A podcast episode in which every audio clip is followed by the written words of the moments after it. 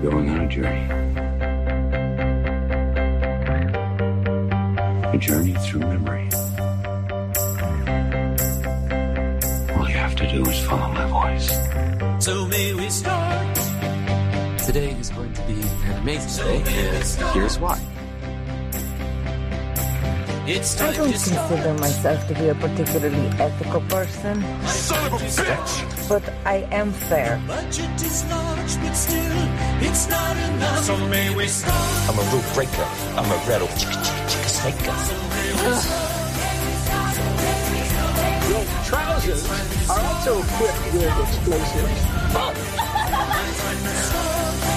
Full of surprises, aren't you? My advice, just be. I'm sorry, did, did you say just be and then cool or just be cool, James? Right. You say Phil? Yeah, yeah. Well, to clarify, I shot him in the head and then he took a little tumble.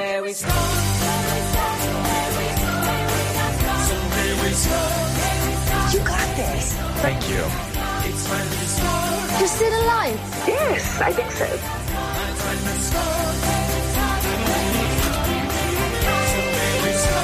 Picked the real firecracker. I believe it's pronounced thank you.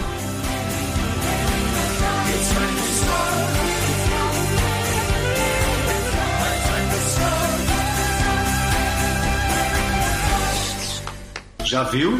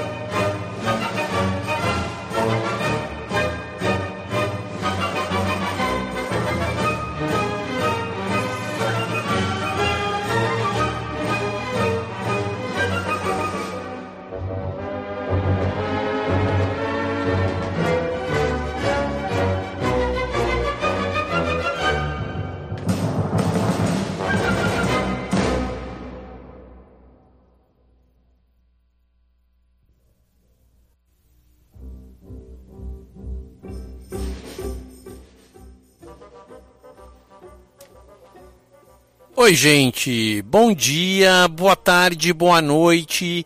Bem-vindas, bem-vindos ao Já Viu, o melhor programa de músicas de cinema, de séries, trilhas sonoras maravilhosas aqui da Rádio Comunidade FM 106,3, ou se não aqui do Spotify ou do Deezer ou do Apple Music ou do Google Music, ou do Amazon Music, ou de tudo quanto é lugar onde você pode ouvir esse programa depois que ele vai para o ar, aos sábados de manhã. Ele fica disponível em tudo quanto é plataforma possível de áudio em formato de podcast, que o podcast se chama Já Ouviu. Bom, você está ouvindo aqui, então você sabe de tudo isso, né? Hoje vocês estão ouvindo essa trilha sonora maravilhosa de O Poderoso Chefão, um dos maiores filmes de todos os tempos. Hoje em dia tem uma, uma linha de críticos que já considera O Poderoso Chefão o maior filme de todos os tempos, o melhor filme de todos os tempos. Um filme que superou Cidadão Kane como o maior de todos. Por muitos anos, Cidadão Kane foi considerado o número um e hoje em dia já tem muita gente brigando com todas as forças uh, dizendo que Poderoso Chefão é o maior filme de todos os tempos. E eu trouxe essa trilha hoje, trouxe o filme porque o Poderoso Chefão completa 50 anos, uh, completou, né? Está completando 50 anos agora em 2022. O filme que levou seu diretor Francis Ford Coppola ao topo do Olimpo cinematográfico hollywoodiano lá em 1972. Um filme problemático para ser feito, um filme que os estúdios não queriam que o Coppola dirigisse, eles queriam que o Sérgio Leone dirigisse, que era o diretor da época de o italiano Sérgio Leone, né? E mas o Leone não quis.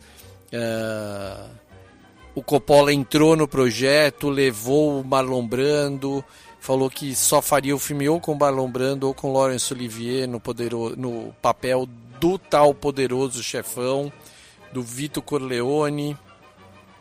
Os estúdios não queriam nenhum dos dois, queriam, tinham feito teste com outros vários atores e no final das contas a gente tem o Coppola dirigindo, Marlon Brando estrelando o filme, tem Al Pacino, tem James Caan e mais uma galera. O filme baseado no livro do Mário Puzo, que era o, o livro se chamava aqui no Brasil chamava Chefão e depois ele passou a ser lançado aqui como O Poderoso Chefão.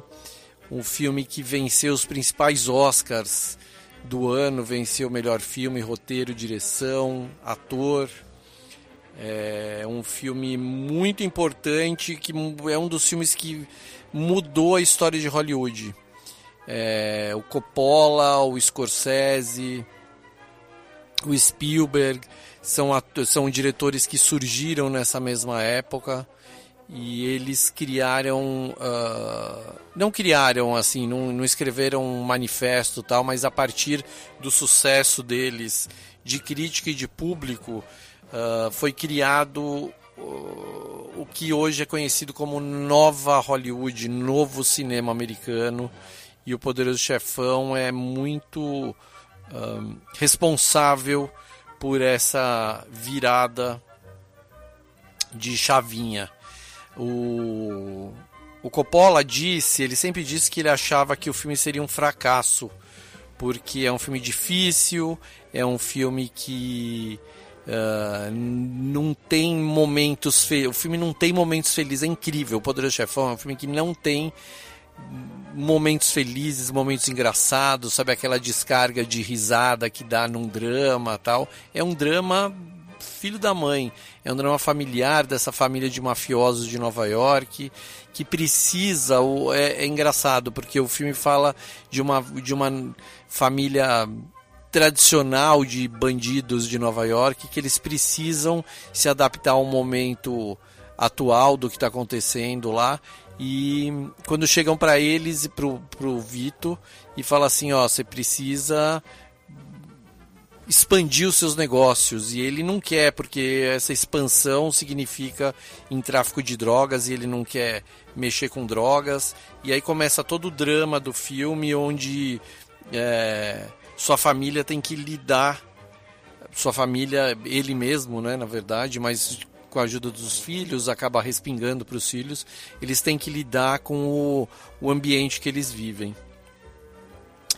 Um, uma coisa muito, muito peculiar do filme é que o Poderoso Chefão é sobre uma família de mafiosos e a gente, em momento algum, a gente ouve no filme uh, qualquer personagem falando em máfia ou em Cosa Nostra e não tem. Isso foi uma uma um, como que a gente pode dizer? Foi uma abridinha de perna que o Coppola e os estúdios tiveram que dar para os próprios mafiosos italianos americanos, porque eles diziam que eles se sentiriam uh, mais prejudicados moralmente do que eles já eram, porque no, na época todo, americano, todo italiano de Nova York já era considerado mafioso.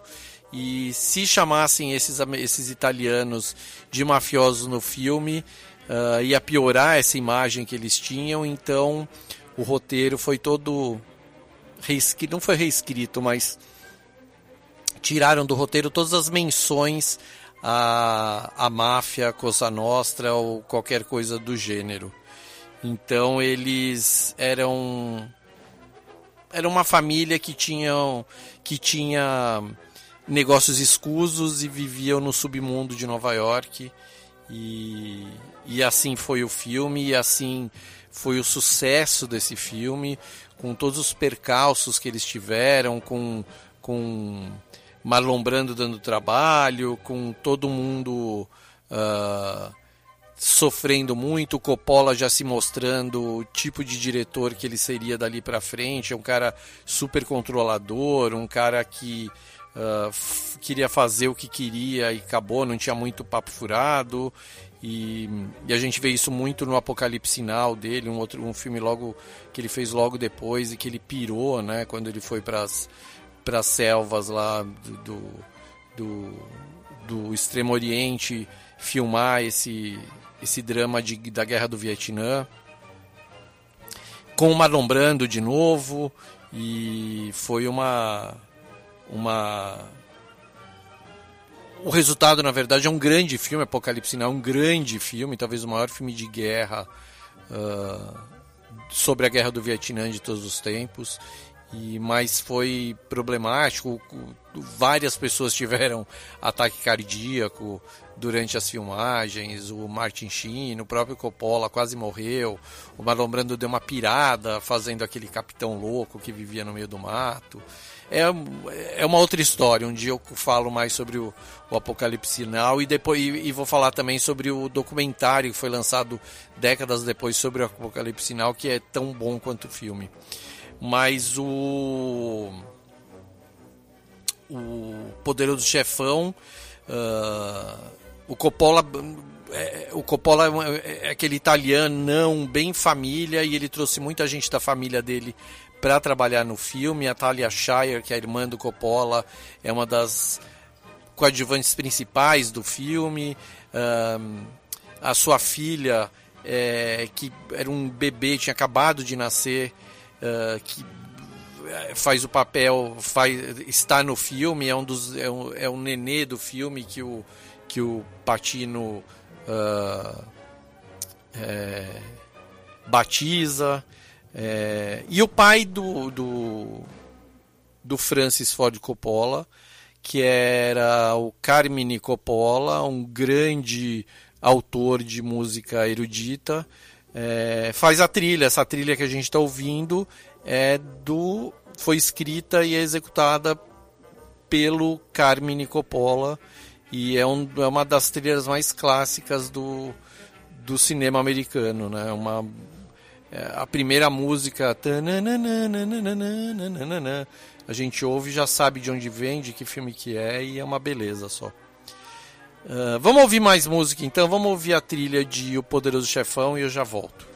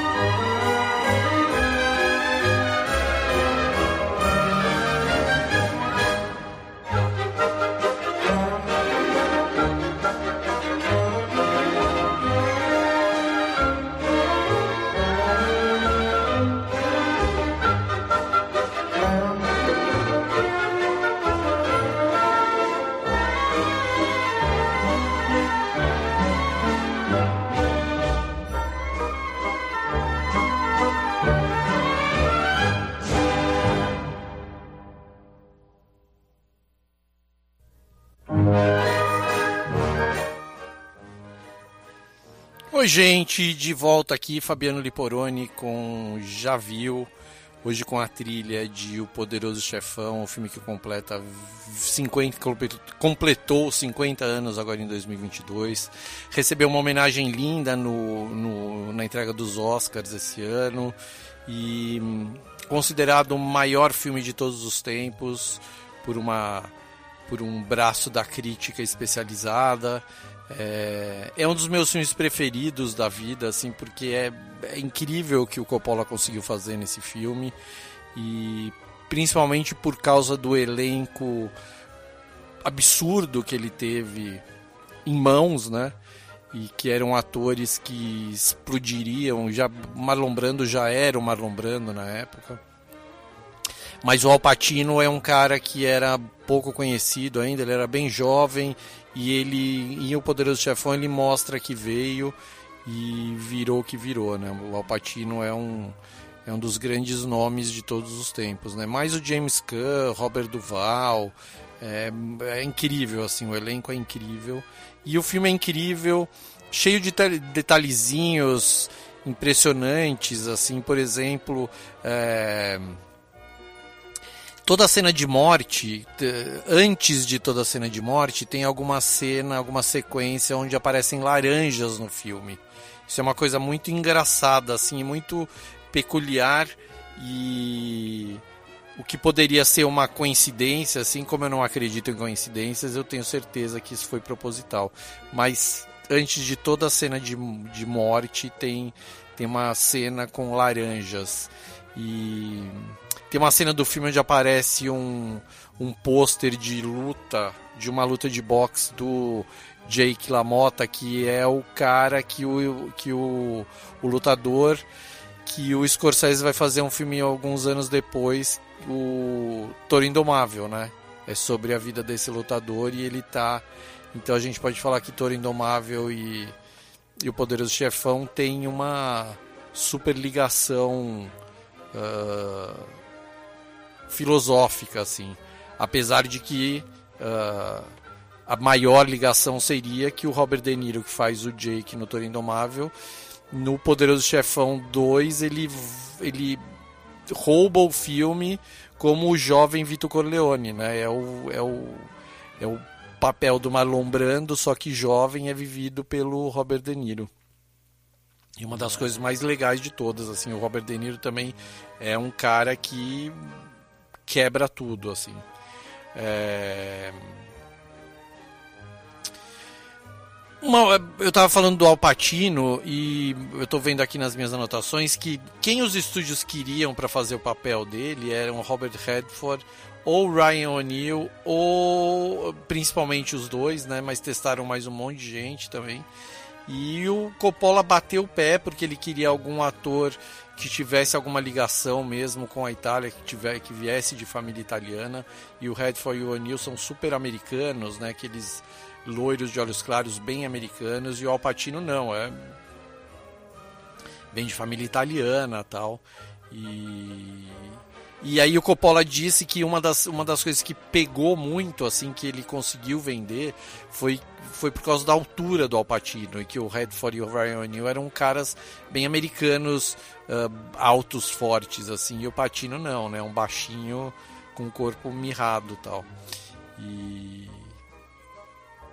E a mesma coisa aconteceu com James Caan, que o estúdio queria, fez testes e mais testes com Jack Nicholson, Dustin Hoffman, Warren Beatty Martin Sheen, mas o James Caan acabou vencendo mesmo por muito pela uh, pela insistência do próprio Coppola no filme.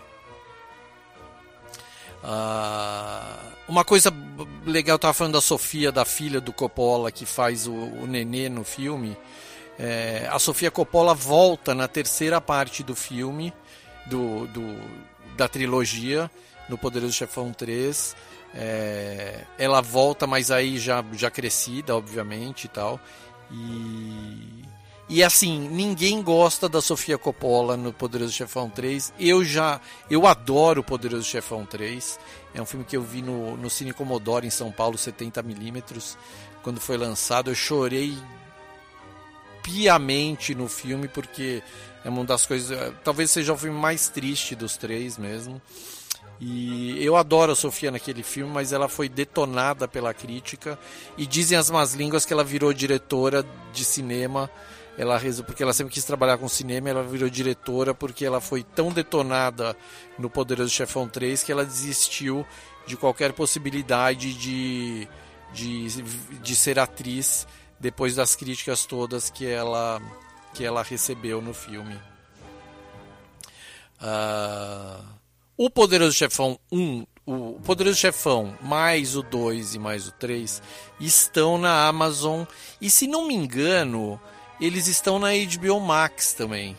É um desses mistérios do streaming brasileiro. Mas parece que, que as versões restauradas, remasterizadas, são as versões da Amazon. Então, não, se você não assistiu, assista porque é uma das maiores trilogias do cinema americano, é um dos grandes filmes que, que pautou o Poderoso Chefão pautou o que, se, o que viria a ser o, o cinema americano, o que viria, a ser Hollywood a partir do comecinho dos anos 70, porque muito do que a gente vê ali em direção de ator, em como, como se filma, como se entrega um filme, uh, tá ali no Poderoso Chefão e, e, o povo era com certeza os executivos de Hollywood falaram assim, ó, você pode fazer o que você quiser, mas você tem que seguir o Poderoso Chefão, você tem que seguir o que o Coppola fez, porque não tem jeito não, aquilo ali dá certo e foi o que aconteceu. Vamos ouvir mais música e na volta eu vou falar de séries de novidades, séries que acabaram, temporadas que acabaram e coisas bizarras que eu tenho visto por aí. Já venho.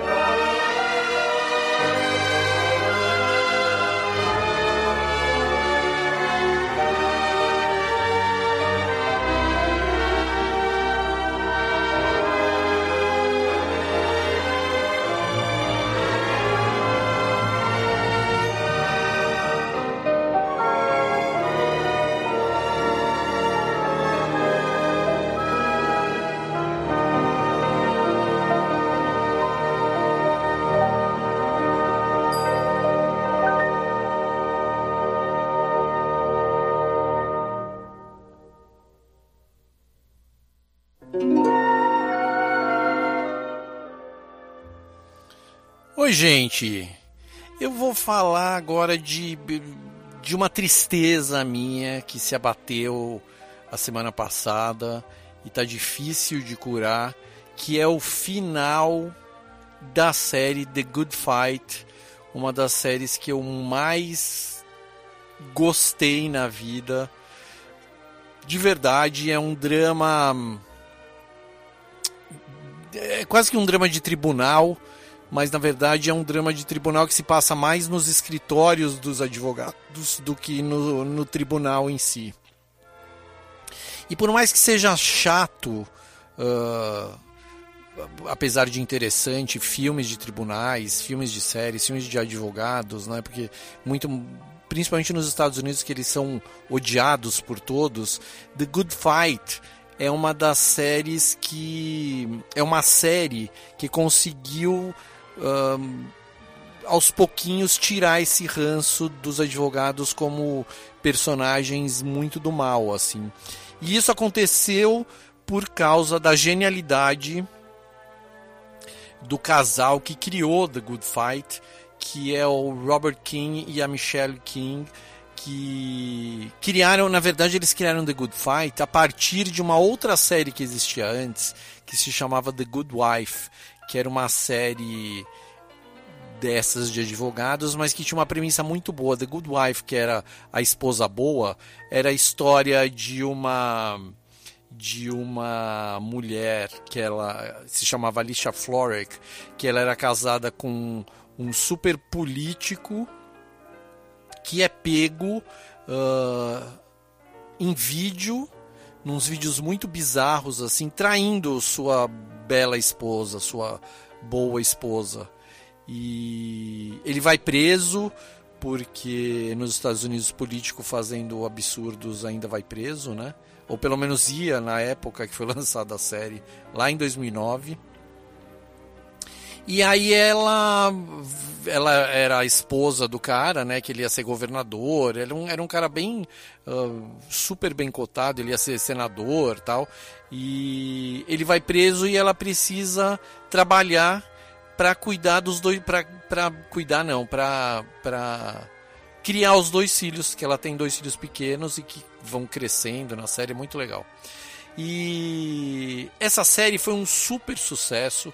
A Alicia Flora, que era vivida pela Juliana Margulis, e deu muito certo a série. E dela, aí, o que aconteceu? A Alicia Flora, que é a Good Wife, vai trabalhar. Ela tinha feito faculdade de direito, só que nunca exerceu. E ela foi trabalhar. Ela ligou para um amigo dela de faculdade que tinha um super escritório de direito e pediu emprego lá e ela começou a trabalhar meio que como um, estagiária no escritório, porque ela nunca tinha trabalhado. E aos poucos ela vai crescendo, crescendo, se torna uma advogada super bacana tal. E nesse, nesse escritório trabalhava também a Diane Lockhart, que era uma das sócias do escritório, vivida pela maravilhosíssima Cristina Baranski, que se você não conhece, ela é uma das grandes atrizes da Broadway e, e ela fez Mamma Mia, ela era a melhor amiga da, da Meryl Streep no Mamma Mia. E é uma mulher em que, assim, atriz de. faz qualquer coisa. Faz qualquer coisa. Esse povo da Broadway é muito eclético, muito maravilhoso. E a Christine é uma das maiores de todas. E ela literalmente faz qualquer coisa. Fazia no Good Wife. E aí Uh, a série era um super sucesso, ganhou muito prêmio. Só que a, a, a, Juliana Margulis diz a lenda que começou a virar uma super estrela, brigar to, com todo mundo, ninguém aguentava mais trabalhar com ela. E o Robert e a Michelle King terminaram a série porque, porque não tinham como mandar a Juliana Margulis embora, porque a série, a série era ela, né? não tinha como matá-la, por exemplo. Eles terminaram a série e lançaram esse spin-off que é o The Good Fight. Spin-off é quando uma série é lançada a partir de outra, sabe? A série derivada, assim, de outra. E The Good Fight veio de The Good Wife. E Good Fight é assim, é quando a, Cristina, a personagem da Cristina Baran, Baranski, a Diane Lockhart, ela vai trabalhar também, ela sai de onde ela trabalhava, que era sócia, e ela vira sócia de um outro escritório de advocacia e era um escritório de donos negros. Ela foi a primeira sócia branca no escritório. E aí a série uh, leva toma um outro caminho assim que The Good Wife vinha trilhando e a série vira uma série muito mais politizada até do que a primeira, apesar de a primeira ser bastante politizada também. Mas a série, uh, a Cristina Baranski acaba sendo a, a atriz principal da série, que é uma coisa muito boa, porque, como eu disse, ela faz qualquer coisa muito bem feito. Ela é uma mulher incrível, uma atriz incrível, uh, das melhores que estão uh, em em prática, eu ia falar, em atividade nos Estados Unidos. E, e a série vai muito bem. A série estreou em 2017, teve cinco temporadas. The Good Fight é, é, a primeira é chamada The Good Wife, que era a esposa boa, e a segunda e a, essa outra série chama The Good Fight, que é a briga boa, porque é uma série que, que foca muito nessa história de do político de direitos civis e é demais, demais, demais. Um elenco inacreditável, legal da série é que tem um elenco que vai entrando e saindo.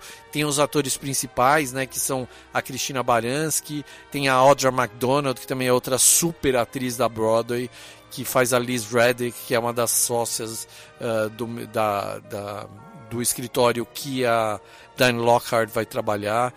Tem o, putz, tem o Delroy Lindo, tem o Michael Boltman. Agora na última temporada tem o André Broger, que faz o Richard, que é um dos melhores personagens de todos.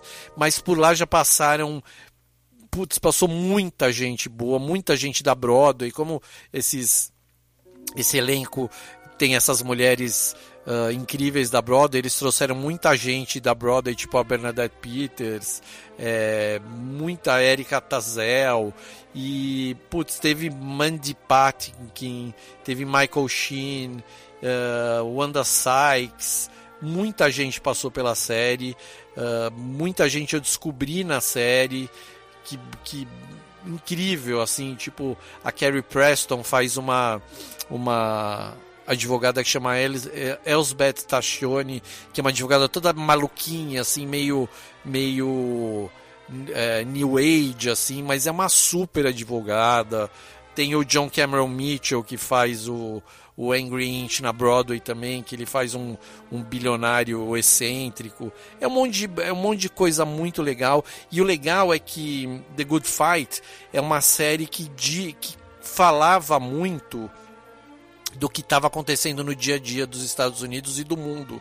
Então eles falavam, falaram muito sobre a eleição do Trump, uh, o quanto isso afetou no, no escritório deles, o quanto eles ficaram deprimidos com a eleição e o quanto eles ficaram felizes quando o Trump perdeu a, a segunda eleição.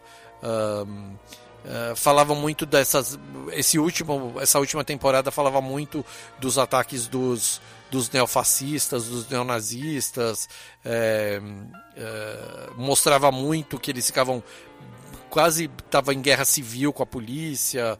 Uh, nas, nas, na temporada anterior falava muito de fake news. E na temporada anterior, não a tempo, na, na terceira temporada, eles faziam meio que uns curta-metragens dentro da série, dos episódios, explicando coisas novas que vinham acontecendo no mundo, tipo fake news, tipo uh, essa extrema-direita radical, tipo.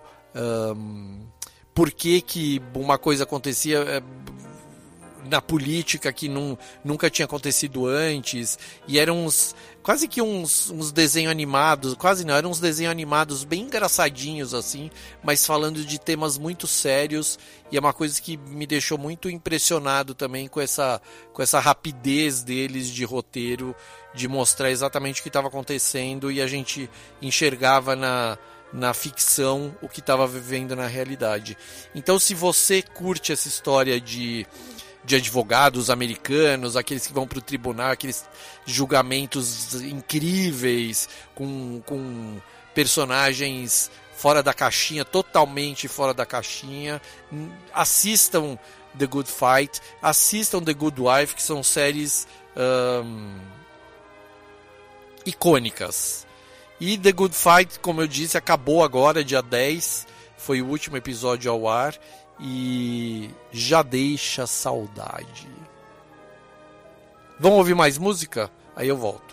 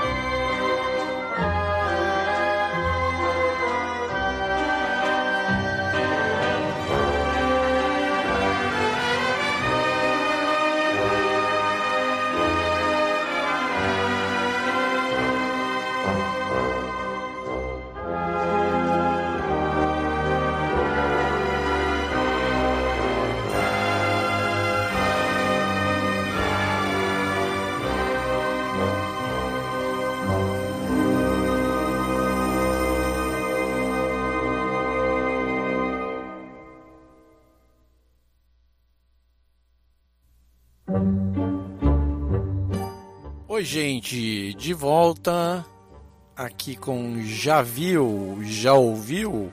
Tudo junto ao mesmo tempo, agora. São 11 horas 15 minutos de um sábado de sol. E eu quero falar agora sobre Handmaid's Tale, o conto de Aya, o conto da Aya.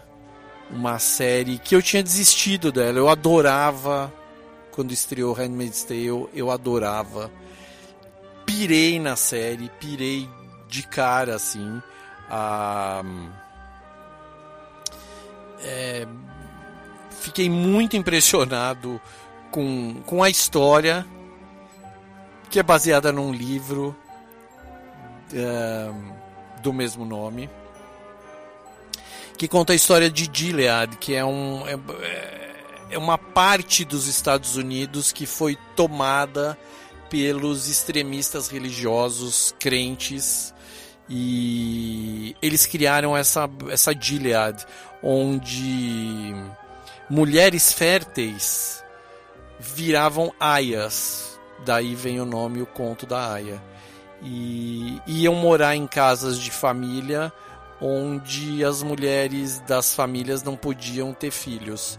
Então as aias elas viravam barriga de aluguel, só que não é barriga de aluguel exatamente como a gente conhece, onde o feto é produzido, produzido em laboratório e colocado na barriga. Não, essas mulheres elas eram inseminadas naturalmente pelo pelo homem da casa, digamos assim, pelos maridos férteis, já que as esposas não conseguiam ficar grávidas. E elas viviam, e esse, esse, essa Gilead, desse lugar, vivia sob estritas leis uh, baseadas na Bíblia, assim, super estrito e restrito mesmo. Era tipo. Eles liam o que estava na Bíblia e vi tentavam viver daquele jeito. Então, era uma teocracia horrorosa, é, é, quase. Um, quase não, ditatorial mesmo, sabe? Quem mandava ali mandava e tinha que fazer, senão morria. E eles matavam as pessoas e punham, pendura, punham penduradas pela cidade uh, para ver que a pessoa tinha morrido mesmo e que para servir de alerta para quem não, não, não seguia as regras mesmo, né?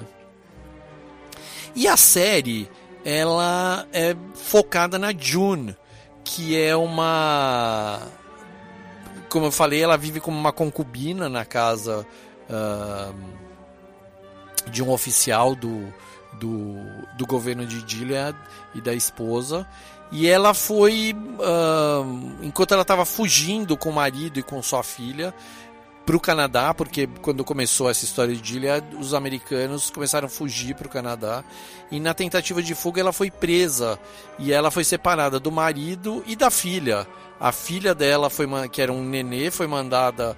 Uh, o nenê não, era uma criança bem pequena, foi mandada para uma escola de crianças, lá onde essa, as crianças dessas mulheres uh, eram uh, doutrinadas para viverem em Gilead. E a Juno foi mandada para casa de um casal para ela gerar o filho do marido da casa, enquanto a esposa não podia engravidar. E a tensão era muito incrível entre, entre os três, né? Sempre, porque o marido não estava nem aí com nada, ele era um, um bambambam bam, bam do governo, então para ele era tipo aquilo tinha que ser. A esposa também, ela aceitava tudo, mas tinha aquela tensão de saber que tinha uma outra mulher ali dormindo com seu marido, enquanto ela não podia é, dar o que ele mais queria, que era um filho, né? E a série é, é uma série muito angustiante para mim. Assim, eu sofria muito assistindo os episódios e eu imagino, imagino assim, e sei mesmo, né, do quanto as mulheres sofrem assistindo é, Handmaid's Tale, que, é uma, que a série inclusive está na Paramount, no canal Paramount. Infelizmente não está em nenhum outro mais fácil da gente ver mas se puder assista porque é incrível, é muito bem escrita. O elenco uh, de Handmaid's Tale é uma das coisas mais uh, incríveis que a gente vê na televisão uh, americana. tinha muita gente que a gente já conhecia, por exemplo, a Elizabeth Moss, que veio de Mad Men, que ganhou prêmios em Mad Men, ela explode em Handmaid's Tale fazendo a June, essa, essa concubina essa aia que vai morar na casa do casal uh, vivido pelo, pelo Joseph Fiennes e a Yvonne Strelhaus, que a Ivone também é uma outra. Aliás, o elenco todo, estava falando de Handmaid's Tale, é incrível, mas tem, tem gente ali, por exemplo, a Ivone que faz a, a Serena Joy, é uma mulher que eu não conhecia e que me deixou totalmente impressionado, assim. E tem mais um monte de gente que, que, que apareceu nessa série, que começou a fazer outras coisas. Tipo, o Joseph Fiennes é um cara que já vinha do cinema, irmão do, do, do outro Fiennes, né? O Joseph Fiennes fez o, o Shakespeare apaixonado tal. Mas tem a Samira Riley, que, que é uma grande atriz, está nos cinco, nas cinco temporadas da série que explodiu também, faz um monte de outras coisas. A Amanda Brugel também é outra que explodiu. E tem o Bradley Whitford, que é um grande ator americano que faz um, um dos comandantes. Ele é o arquiteto de Gilead, é o cara que criou Gilead. Ele, ele também estava em Good Fight e ele fa, ele está agora em, em Handmaid's Tale. E mais um monte de gente, Alexis Bydel, que uh, teve uma passagem pela série e tal. Mas o legal é assim, o legal é que eu assisti os três primeiras, as três primeiras temporadas de Handmaid's Tale muito, muito de perto, assim. O, o episódio saiu, eu assistia, até que eu comecei a cansar, porque eu falei, não, de novo, porque era muito sofrimento, muito. E eu tenho problema com séries que as pessoas sofrem muito, assim. Eu começo a ficar angustiado. Só que a Isabela, minha filha, ela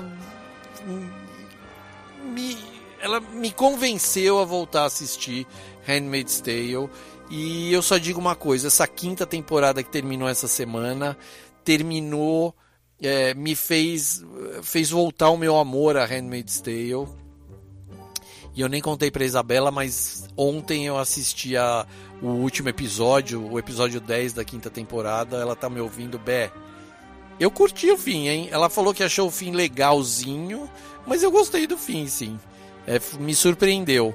E o legal, na verdade, assim, o, o, os finais das temporadas de Handmaid's Tale são sempre muito bons. Muito bons. Isso é uma coisa que eu sentia falta, assim, porque são sempre cenas absurdas, assim, de boas. E, e, uma outra coisa que eu gosto muito de Handmaid's Tale é que tem muitos, uh, durante a temporada, tem muitos episódios icônicos, assim. Tem. Eu não, eu, é assim, é, eu, eu, nunca sei se é spoiler ou não, porque já tá na quinta temporada.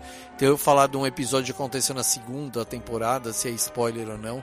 Mas tem, tem um episódio que, que é a, a June, vivida pela Elizabeth Moss, que ela foge da casa dela enquanto ela tá grávida. E, e é um episódio ela passa o episódio inteiro sozinha, escondida num casarão abandonado é uma das melhores coisas da TV que já foi feita, uma das melhores coisas já feita é, na TV americana. Um, nesse, nessa quinta temporada tem, um, tem dois episódios, se não me engano, 7 e 8, que são dois episódios dirigidos por uma, por uma diretora brasileira, inclusive. É, também são entraram para a história da série. O episódio 7, se não me engano, é, é, inacreditavelmente muito bom, assim, é muito bem escrito, muito bem dirigido. E Handmaid's Tale terminou agora a quinta temporada, mas ela continua.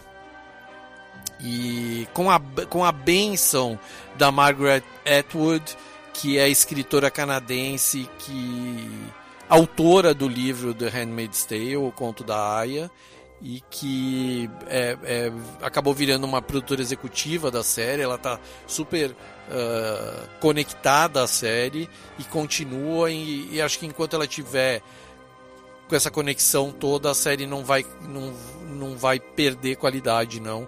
E eu super recomendo, se você não assistiu nunca um, o conto da Aya, assista, porque é de, de deixar de queixo caído e de arrepiado e nervoso e tenso, só que no bom sentido, assim. É dos melhores dramas de todos e tá na Paramount, vale a pena assistir. Vamos ouvir mais Trilha do Poderoso Chefão, aí eu volto.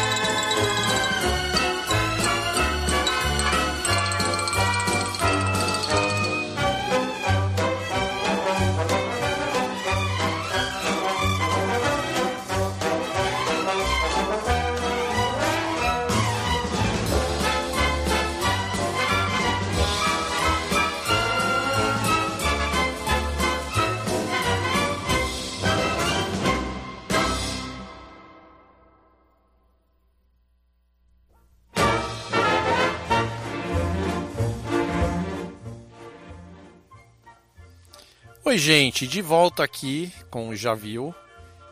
E agora eu vou falar de uma outra série que estreou agora na Netflix, que se chama 1899. É uma série que se você não está preparado como eu não estava, você parece que cai uma bigorna na sua cabeça de tão boa e malucona que é. 1899 é uma série alemã dos mesmos criadores de Dark, uma outra, a primeira série alemã feita pela Netflix, uh, Alemanha, foi lançada em 2017 e criada por um casal, o Baran Bo Odar, que é o diretor e roteirista, e a Jantje Fries. Eles são casados, ela é roteirista e produtora da série, ele é roteirista e o diretor da série. O Dark é uma série eh, que se você não assistiu também, por favor assista, porque a série é maravilhosa. É, a história se passa numa cidadezinha alemã, pequenininha, tipo São Pedro, assim, pequenininha. E a série gira em torno do desaparecimento de duas crianças na cidade. Na verdade, ela é menor ainda que São Pedro, onde se passa Dark. É tipo Águas de São Pedro, assim, de tão pequenininha. E, e, a partir do, do sumiço dessas duas crianças, um monte de absurdos vem à tona das, das famílias das crianças e das famílias da cidade e da cidade em si. E é uma série que lida com viagem no tempo, tem muita ficção científica, tem muito suspense, muita loucura que você fica pirando de verdade assim para tentar acompanhar a loucura toda da série, mas consegue, não é nada bizarro assim. E você um, e o espectador fica cada vez mais impressionado com o que está assistindo. Eu fiquei, cheguei ao final da primeira temporada de Dark querendo assistir de novo para ver se eu não tinha perdido detalhes e assistir de novo e os detalhes existem assim são coisinhas mínimas que acabam ajudando a contar a história mesmo. É uma grande série. E agora semana passada a Netflix lançou mais uma série desse, desse casal genial alemão uh, que se chama 1899 que é o ano que se passa a série. E a série se passa dentro de um navio, Kerberos, que é meio que cérebro, né? E, e também é uma série de suspense, uh, misturado com ficção científica low-fi. E é um navio que sai da Europa e está indo para Nova York. E é um navio da mesma empresa de um outro navio Prometheus. Olha lá de novo dando dicas que o Prometeu é aquele aquela história grega do Prometeu, sabe? Então, tem a ver também. E e é da mesma companhia e o Prometheus é um navio que quatro meses antes da saída do, do Kerberos, o Prometheus se sumiu, se perdeu no meio do Oceano Atlântico, fazendo a mesma rota e, e algumas pessoas que estão no, nesse navio no Kerberos tem a ver com uh, pessoas que estavam no Prometheus. E olha só que no meio do caminho o Kerberos, esse navio, começa a receber uma mensagem de SOS do Prometheus, o navio que. E, e eles resolvem, o capitão resolve ir até o navio para salvar as pessoas que estão lá. Só que eles chegam e o navio, onde tinha mais de mil pessoas, uh, entre tripulação e todo mundo, o navio está completamente vazio. O capitão vai para o navio com as outras pessoas, eles começam a andar e parece que o navio está abandonado há décadas e ele está lá parado no meio do oceano e eles encontram, a única coisa que eles encontram é um menino de uns, sei lá, uns 9 anos de idade, preso dentro de um armário. Eles encontram por causa de barulho e por causa de um outro detalhezinho lá que os leva até o armário onde está esse menino preso. E eles levam o menino para o Kerberos e a doideira começa. O é assim, o... a série é, é linda, os cenários são muito legais. É, e o elenco é muito legal, porque dentro desse navio tem pessoas de todas as etnias, assim. Então o capitão e a, a equipe do capitão, uh, eles são alemães, mas metade, outra metade da, da tripulação é inglesa. Aí tem uh, uh, pessoas que estão viajando, tem franceses, espanhóis, portugueses, ingleses, irlandeses. É, uma, é meio que uma torre de Babel dentro do navio, assim, onde eles tentam ter algum tipo de comunicação. E ainda tem, tem obviamente, o pessoal da terceira classe, né? que fica. Lembra do Titanic, o pessoal do Leonardo DiCaprio que ficava no fundo, no porão do navio viajando? E aí tem todo aquele povo também viajando e sofrendo lá embaixo. Então a gente vê bem a, a distinção de classes mesmo, dos caras, dos pobres e dos ricos tal. E ontem eu assisti o segundo episódio, eu assisto de, bem devagar as séries, eu não consigo fazer essa história de sentar e assistir tudo de uma vez, eu vou aos pouquinhos assim. Ontem eu assisti o segundo episódio e fiquei mais chocado ainda que, que o primeiro, porque uh, os roteiros escritos pelo casal são incríveis, assim, são, são coisas de tirar o chapéu mesmo, de, de dar nó na nossa cabeça, quando a gente espera, espera que, que uma coisa está indo por um caminho, de repente tem uma reviravolta e vai por outro caminho. Mas nada de graça, assim, sabe? Não são essas reviravoltas bestas de roteiro de filme de terror, nada assim. São reviravoltas muito inteligentes que, que deixam uh, muito. muito muito ponto de interrogação para a gente querer ver logo a próxima, o próximo episódio e tentar entender mais o que a gente achava que estava entendendo, mas no fim não está entendendo nada. E o máximo, eu super uh, recomendo essa série. É da Netflix também, chama 1899. E se você gostar, assiste a anterior deles também, que se chama Dark, que está na Netflix também. É, vale muito a pena. Eu, por enquanto, eu acho a Dark melhor que a 1899. Tem mais uh, elementos que eu goste, assim. E... Mas 1899 está se mostrando bem bizarra também. E é o tipo de série que eu gosto muito de suspense. A gente não sabe o que vai acontecer e quando acha de novo, eu repito, quando a gente acha que está entendendo, vem uma ceninha ali, vem um, um detalhezinho que fala: não, é não pode ser que isso está acontecendo, sabe? Então vale muito a pena ver 1899 na Netflix. Vamos de música, já volto.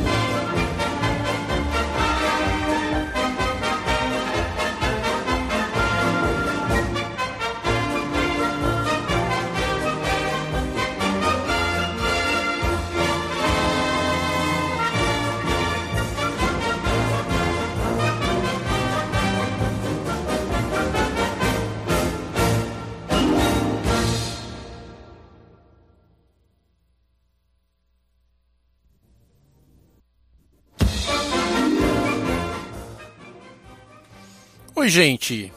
Você já assistiu Lego Masters? É uma das coisas mais legais que tem na televisão hoje em dia. Tá na terceira temporada. É um reality, uma competição de reality show, reality show de competição, uh, onde pessoas que constroem coisas com Lego, daqueles bem absurdos assim, competem para ganhar uma grana no final, né? E eu nunca pensei que eu fosse achar uh, interessante um, uma, um programa uh, onde Lego Builders que eles falam, de os Brick Masters, os mestres nos, dos tijolinhos, fossem competir, mas é incrível, incrível.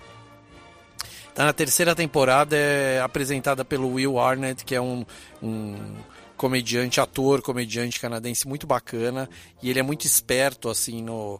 no deve ter um time de obviamente de roteiristas muito bom, mas ele é muito esperto no que vai acontecendo, porque uh, eles têm, por exemplo, eles têm que construir um navio pirata e eles têm 15 horas para construir um navio pirata. São duplas de construtores de Lego e eles têm 15 horas para construir um navio pirata e contar uma historinha. Não é só fazer o navio, mas tem que ter uma historinha bacana e o Will Arnett ele fica o tempo todo uh, interagindo com, essa, com essas duplas de construtores e fazendo piada. É super bem humorado tudo sempre e tal. Uh, tem dois uh, juízes que são duas pessoas super Uh, conceituadas no mundo do Lego, assim, que eu não conhecia, na verdade, eu fui atrás depois de assistir o primeiro episódio, que é a Amy Corbett e o Jamie Baird, que são super uh, conceituados mesmo, amados pelos construtores de Lego, pelos colecionadores tal. E Lego Masters é o máximo, não tem, infelizmente, é daquelas uh, séries que não tem lugar nenhum. Eu procurei por aqui, não tem mesmo. Se você quiser assistir, você tem que ir atrás através dos VPNs da vida. Mas vale a pena porque é, eu amo reality e eu amo reality de competição, né? Então, Lego Masters é um desses que eu gosto muito. um outro que assistiu, uh, assistiu, que estreou ultimamente, uh, recentemente na Netflix, é um que chama Easy Bake Battle, que é um reality de competição que está na Netflix que é assim, são são são é uma batalha do Easy Bake. O Easy Bake é um forninho elétrico que tem nos Estados Unidos e os caras conseguiram uh, tirar uma grana deles para fazer uma competição de uh, cozinheiros amadores, onde eles têm que usar esse forno em algum momento da competição eles não podem usar mais nada além do forno. Então não pode usar panela, não pode usar fogão, não pode usar micro-ondas, é só o Easy Bake mesmo. E uma competição super bacana que também dá grana. Essa é uma das que eu gosto porque. Um, e tem até uma, uma, uma forma diferente de premiar, porque são três uh, competi competidores por episódio e os três começam eh, tendo que cozinhar alguma coisa que os jurados determinam. Aí o primeiro, aí sai um dos competidores a partir dessa primeiro, dessa primeira Uh, desse primeiro serviço. Aí depois os dois finais, um ganha e ganha 25 mil dólares por episódio. E esse que ganha vai para o próximo episódio. Se ganhar o próximo, ganha mais 25. Então tem gente que saiu com 75 mil reais lá do, do, da competição, assim, é muito legal. E é gente, o legal é assim que é gente uh, que é competidor amador, cozinheiro amador, mas que cozinha bem. Então você vê o povo fazendo coisas ali que dá, se você gosta de cozinhar como eu gosto, você fica pegando dicas assim do que o povo faz no dia a dia para para resolver probleminhas e cozinhar rápido. Então uh, vale super a pena assistir é o Easy Bake Battle, tá na Netflix. O Lego Masters não tá em lugar nenhum, infelizmente aqui, né? E mas aí, desculpa, uma outra série que estreou há pouco tempo é é uma série que tá na HBO, na Prime Video, que se chama Mamíferos. É uma série inglesa estrelada por um cara que eu não gosto muito dele, eu quase não assisti a série por causa dele. É. É, é assim. É aquele. É o James Corbin, que é aquele apresentador de, de programa noturno americano.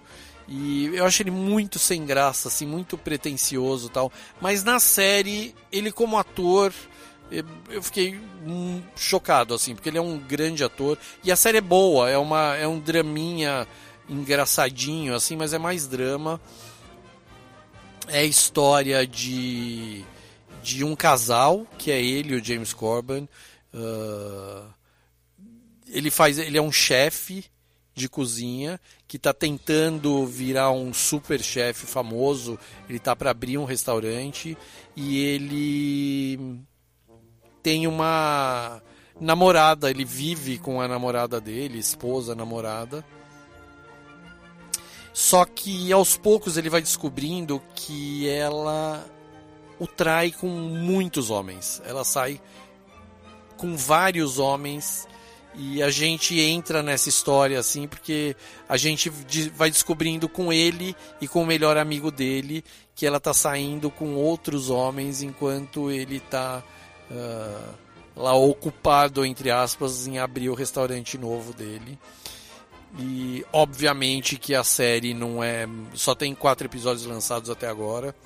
E obviamente que o roteiro é muito bom e nada é de novo como a gente esperava, né? Como, como tem que ser nessas séries mesmo, né? A gente tem que ser surpreendido porque com a quantidade de séries que tem hoje em dia e com a quantidade de streamings, de possibilidade de assistir isso tudo, nada é tão simples assim, né? Então, uh, a história de como eles começaram, como eles se encontraram, como eles começaram a namorar, como tá o namoro deles, esse, essa vida deles junto, juntos, é, por que, que ela sai com outros caras, por que, que ele fica tão chocado com isso. São coisas que vão deixando a série, levando a série a um outro patamar, assim, inesperado. Que. Inesperado mesmo. Eu não. Eu não, não não, não esperava que chegou onde já chegou, assim, é, na verdade são cinco episódios que já estão no ar e e é lançado aos pouquinhos. Isso é uma coisa que eu gosto, assim, dá pra ver uh, bem de vez em quando mesmo, né? Mas uma, uma, outra coisa que eu gosto na série é que o, o, os episódios não são necessariamente em ordem cronológica. Então tem episódio que aconteceu antes, tem episódio muito louco que você não sabe se é antes ou depois. E vale super a pena, apesar do James Corden, eh, Corbin um, ele me surpreendeu de novo e é bacana, é bacana. Você gosta de draminha, nada muito cabeçudo assim, porque por exemplo, o 1889 e Dark, assim, são séries super cabeçudas assim que você queima neurônio ali, sabe? Essa é série que vai dando nó no teu cérebro e você vai entender, você entende obviamente, você entende absolutamente tudo que está acontecendo, mas não é nada facinho e, e tão digeridinho assim, né? E por falar em digerido, eu vi um filme ontem na Netflix, eu esqueci dele até, que chama O Milagre, que é a história de uma. se passa nos anos 1800 na Irlanda, e é a história de uma enfermeira inglesa que chega nesse povoado irlandês para estudar uma menina que ela tá há quatro meses sem comer nada. Ela, desde que o irmão dela morreu, não, desde que ela fez aniversário e fez a primeira comunhão no mesmo dia, ela parou de comer. E ela não morre. Então é uma. Tão, uh, os religiosos do povoado trouxeram uma duas enfermeiras da Inglaterra para estudarem a história para acompanharem a história da menina porque eles estão achando que ela é uma santa porque ela não morre, não passa mal, ela continua, ela só toma água e está quatro meses sem comer. E é um filme muito legal. É um filme estreou esses dias na Netflix. É um filme estrelado pela Florence Pugh, que é uma das grandes atrizes novas inglesas. Se bem que ela, ela me lembrou muito em algumas cenas principalmente no começo do filme, eu fiquei muito uh, com o pé atrás, assim, porque ela me lembrou muito a Kate Winslet, sabe, a atriz do Titanic, que é uma grande atriz inglesa. Ela me lembrou muito a Kate Winslet. E eu enxergava a Kate Winslet ali na, na Florence, mas de, mas de repente logo logo esse esse acaso muda e, e a gente enxerga a Florence Pugh maravilhosa lá na personagem dela. E uma outra coisa legal é que o filme é dirigido pelo Sebastián Lilo, que é um, um diretor chileno que tá com tudo em Hollywood fazendo uns filmes, uns filmes muito legais e, e... O Milagre é um filme que vinha sendo muito falado, muito esperado na verdade e é um filme produzido pela Netflix, lançado pela Netflix. Foi lançado essa semana. Então. É... Eu não posso nem falar porque que eu lembrei desse filme quando eu estava falando do Mamíferos, do, da série da Prime Video, porque senão eu dou a dica, dou um spoiler do filme. Mas assista porque é lindo. É um filme que se passa também no meio do nada irlandês, lá nos anos 1800. E vale a pena porque também são são paisagens lindas, cenários lindos, os interiores das casas uh, são muito legais, assim, os personagens são muito legais. E o filme é dos, dos filmes bacanas da Netflix. Apesar deles lançarem muito, muita porcaria, eles lançam muito filme legal também. Eu sou super fã da Netflix, né?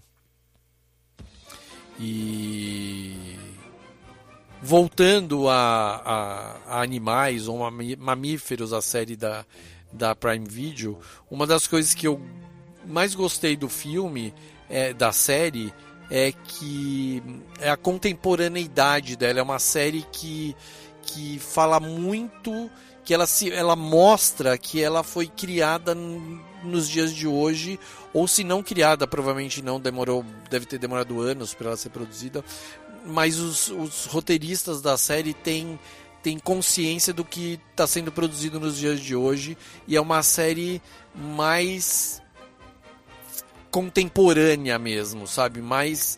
Uh, é, é, é ruim falar moderno, né? Porque para moderno parece que é uma coisa meio cafona, assim, ah, que moderno isso, né? Mas não é, é uma série que diz muito sobre o que acontece, uh, não, não o que acontece nos dias de hoje, mas como as séries e os episódios são contados no, nos dias de hoje mesmo, com essa, com essa velocidade toda de produção e de conteúdo que é, que é liberado uh, a cada semana por todos os serviços de streaming que a gente tem à disposição. Então, ó, assista tudo isso. Lego Masters, procura, baixa VPN que você acha. Uh, Easy Bake Battle na Netflix do, de comida. Se você gosta de comida como eu gosto, assista que vale a pena. Mammals, Animais, está na Prime Video. E o filme da Amazon que é o milagre. O milagre é a menina não comer. E será? Será? Tudo isso vale muito a pena ver. Vamos de música, eu já volto.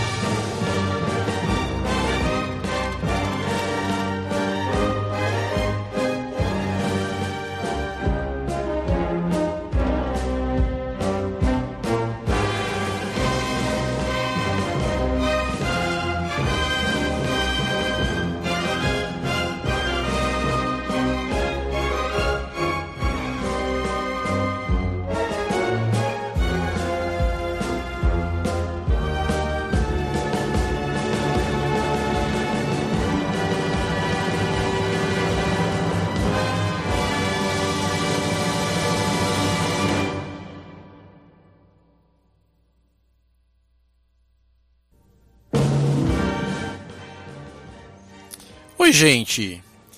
Vocês sabiam que estreou na Disney Plus Desencantada? Sabe o que, é isso? É o filme, é a sequência. Finalmente, Disney, obrigado, Disney. Finalmente a Disney lançou a sequência daquele filme nosso tão amado, Encantada, de 2007. O filme que a Amy Adams, que é a queridinha de Hollywood, que eu não gosto tanto dela assim, mas ela não precisa ouvir. Que a Amy Adams faz o papel de uma princesa de Hollywood. O filme é muito, a ideia é muito legal. É uma princesa de da Disney, não de Hollywood. É uma princesa da Disney de desenho animado. O filme começa assim, né? Que ela acaba caindo na Nova York, ela saindo por um buraco mágico. Ela sai na Nova York da vida real. E ela vira Amy Adams na vida real, assim. Vida real não, né? Mas não mais desenho animado. E, e o filme mostra o choque né, de realidade sofrido pela princesa fofa e princesa Disney. Princesa, princesa da Disney, gente. Não precisa nem falar muito, né? E ela se perde em Nova York loucamente, né? E mesmo ela acaba se apaixonando por um cara, blá blá blá, todo mundo viu, né? Não preciso, não tem spoiler aqui, né? Encantada, se você não viu, por favor, né, pessoal? Tá no Disney Plus também. É... E tem até Príncipe Encantado. O Príncipe Encantado da Disney, do desenho animado, vai para Nova York atrás da princesa, que é o ele é vivido pelo James Marsden. E, e ela, só que nessa, nessa vida nova dela de Hollywood, ela de, de Nova York, da vida real, ela já está apaixonada por um cara da vida real que é o Patrick Dempsey, que tem a filha tal. É filme muito legal. E essa semana a Disney lançou, eu não assisti ainda. Tá na minha listinha aqui. Mas essa semana a Disney lançou Desencantado. Se não me engano, foi ontem até que eles lançaram. E tô louco pra ver o que aconteceu com o casal, porque o filme, obviamente, filme de princesa, tem final feliz, né? Se você não assistiu, não vou contar qual é o final feliz mas é, tô louco para ver. E o filme ainda é com a Amy Adams, com com o James Marsden, o príncipe, com o Patrick Dempsey, e ainda tem a Maya Rudolph, que para mim é uma das maiores atrizes comediantes que saíram do Saturday Night Live. Uh, tem a Idina Menzel, que faz a Cinderela, que é muito legal a Cinderela no filme. É... Ó, é, um, é uma dica de fim de semana porque eu acho que vale super a pena. Outra dica que eu ia, que eu ia dar era. É, já dei, na verdade, que é o, o, o, Milagre na Netflix, né? Que são os filmes, os lançamentos de streaming dessa semana. Outro lançamento, um lançamento na Prime Video, que é um dos filmes mais aterrorizantes e mais horrorosos dos últimos anos, que se chama Terrifier, que é um filme de horror de um palhaço assassino. Estreou na, na Prime Video agora, o primeiro, porque alguns. acho que um mês atrás estreou o segundo filme, que eu não. Eu, na, na verdade, eu não consegui nem assistir o primeiro, porque o filme é. Se você gosta de violência, de mortes. A história, o Terrifier é a história de um palhaço que mata mulheres. Fim. E é uma carnificina desenfreada. Estreou na Prime Video esses dias também.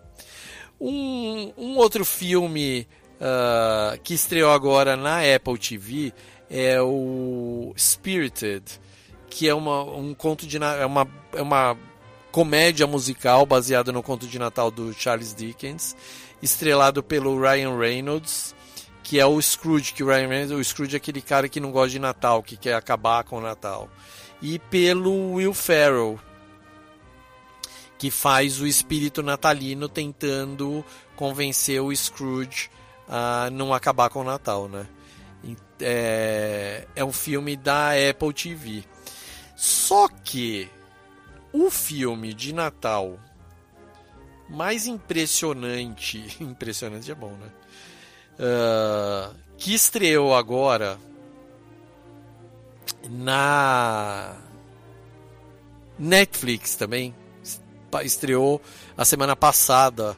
É um novo filme da Lindsay Lohan, minha gente.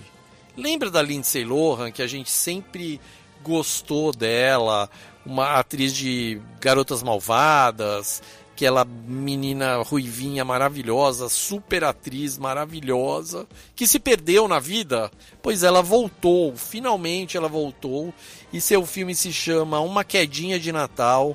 É um nome engraçado assim, mas tem a ver com o filme. Ela faz o papel de uma filha de um milionário, dono de um resort de esqui nos Estados Unidos na época do Natal. E ela sofre uma quedinha e perde a memória e ela é salva pelo dono de uma uh, de uma pousada bem pobrinha que está tentando sobreviver apesar do, do resort do, do pai da, da Lindsay e tal. É um filme muito legal, é um filme besta de Natal, que, mas é muito legal. Primeiro por causa da Lindsay Lohan e, enfim. eu adoro a Lindsay, eu sempre achei muito absurdo essa história dela ter se perdido assim pelo, pelo mundo e ter parado com, com de fazer filmes tal e para nossa sorte ela se salvou e voltou uh, ao cinema voltou aos filmes. E uma quedinha de Natal é um filme super bacana que está na Netflix. E só uma, uma um pensamento rápido para a gente terminar esse bloco. Nos Estados Unidos, eles falam que o, o feriado pre preferido deles é a ação de graças, é o dia de ação de graças, né? Que é aquele feriado que a gente não tem aqui, que só lá nos Estados Unidos tem, que eles sentam para sentam para comer peru, eles comemoram o, o sei lá o que eles comemoram. Na verdade, eles dão graças porque os peregrinos conseguiram uh, povoar os Estados Unidos. É meio que horror, assim. E come peru e tal. E o Natal não é um feriado que eles uh, gostem tanto uh, do jeito que a gente gosta aqui no Brasil, por exemplo. Só que Hollywood lança por ano uns 500 filmes de Natal e nenhum filme de de ação de graça. E geralmente os, os filmes uh, que se passam em, no feriado de ação de graça são uns dramas desgramados de família brigando, né? Enquanto que os filmes de Natal são comédias românticas, são filmes fofos, são uh, encontros e desencontros, tipo aquele canal Hallmark dos Estados Unidos que só faz filme, só faz comédia romântica, eles lançam filmes e mais filmes e mais filmes sobre o Natal. E aqui tá, ó, por exemplo, já tem a Netflix está lançando, já lançou esse filme da Lindsay Lohan em novembro de Natal. E a Apple lançou o filme do Ryan Reynolds de Natal e o Will Ferrell de Natal também em novembro. Então é uma coisa que nunca ficou muito bem explicada para mim. Será que rola um marketing uh, subliminar assim pro pro americano gostar mais do de ação de graças porque é um feriado super americano mesmo do que gostar do Natal que é um feriado mundial? Fica a dúvida. Vamos ouvir mais música e eu volto.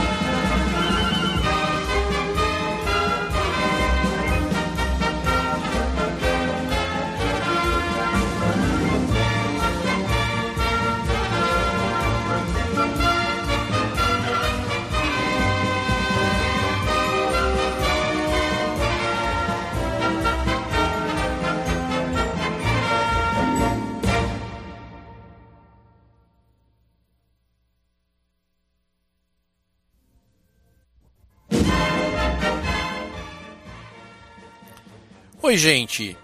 Eu preciso falar de um dos maiores lançamentos do ano. Que por acaso é na Netflix. A Netflix é incrível porque eles lançam muita coisa, né? muita porcaria, mas muita coisa boa. E esse pra mim talvez seja o filme brasileiro do ano lançado pela Netflix um, ontem, antes de ontem, antes de ontem, que é um documentário chamado Racionais das ruas de São Paulo para o mundo. É um documentário sobre os Racionais MCs, uma das maiores bandas, grupos, como quer que você queira chamá-los, uh, de música brasileira de todos os tempos.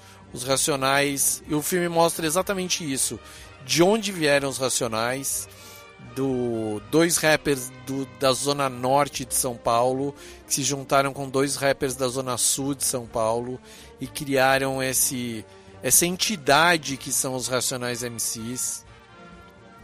E como que os caras se tornaram que se tornaram, grandes do jeito que são, referência musical do jeito que eles são, uh, mesmo continuando uh,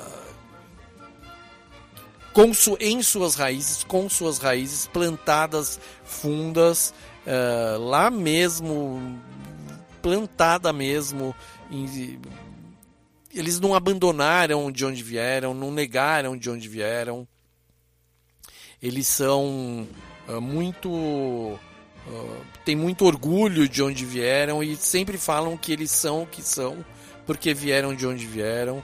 E o filme mostra muito isso. O filme é, é inacreditavelmente uh, bem estruturado é o, é, o, é o tipo de documentário que serve para. Você consegue dar um curso de um semestre numa faculdade de cinema a partir desse, docu, desse documentário, porque ele tem todos os. os. os tudo necessário para um documentário ser bom. Primeiro, eles têm o melhor personagem possível os melhores personagens possíveis, que são os Racionais MCs, a banda, mas também são os quatro Racionais, que é o Mano Brown, o KLJ, o Ice Blue e o Ed Rock. Um, são quatro personagens que, assim, parece que eles foram criados por, por uma entidade superior, que talvez seja a música mesmo, né? E que uh, escutar suas histórias mais uma vez é, nunca é mais uma vez, é sempre, parece que é sempre uma primeira vez, porque tem sempre história nova, tem sempre detalhes novos e é, é muito, muito, muito bem, não só estruturado, mas é muito bem pesquisado o material que a diretora teve uh, em mãos para construir esse filme é, assim coisa eu, eu perco até as palavras é muito engraçado assim. É... a gente a gente entende muito uh, no filme. O que aconteceu com a música em São Paulo na cidade de São Paulo nos últimos desde a década de 80 até hoje em dia a música de peri... não só a música de feri... periferia, mas uh, na verdade não a música de periferia, mas a música black na cidade de São Paulo nos últimos 40 anos, a gente entende por que, que os racionais são os racionais, da onde eles vieram, de onde vieram as referências deles e a diretora, eu falei da diretora da diretora, o nome dela é Juliana Vicente, uma grande diretora que fez um grande filme.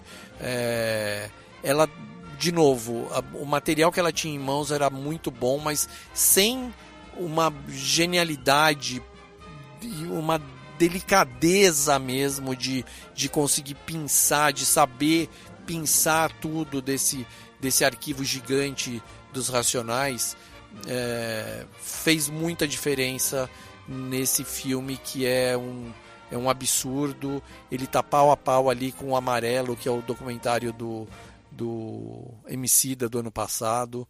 Só que diferente, o documentário do Emicida é baseado no show que o Emicida fez no Teatro Municipal. O Racionais de São pa... das Ruas de São Paulo para o Mundo é baseado na história mesmo dos Racionais. Tem música, a gente ouve todas as músicas dos Racionais, dos Racionais. A gente entende mais ainda o que eles estão cantando, por que, que eles estão cantando e de onde surgiram as músicas. É... Vale muito a pena ver.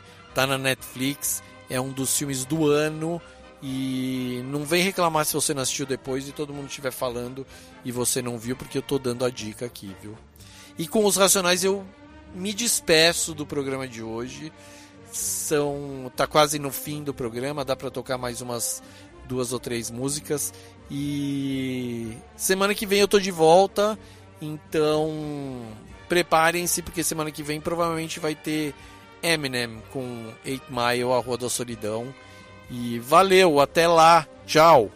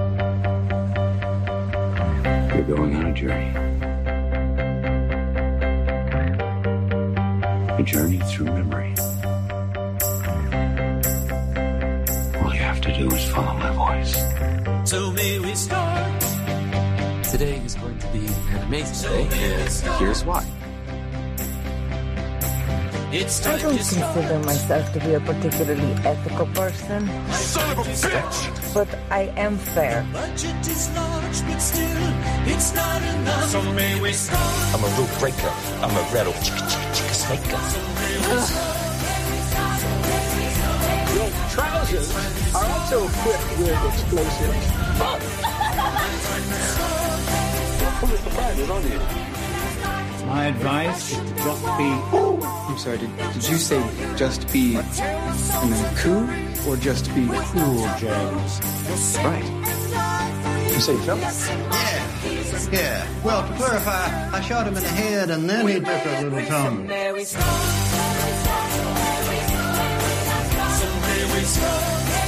You got this. Thank you. You're still alive? Yes, I think so.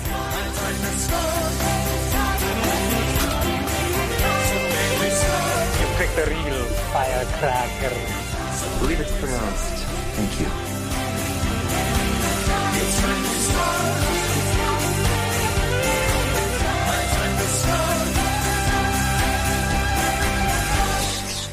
Já viu?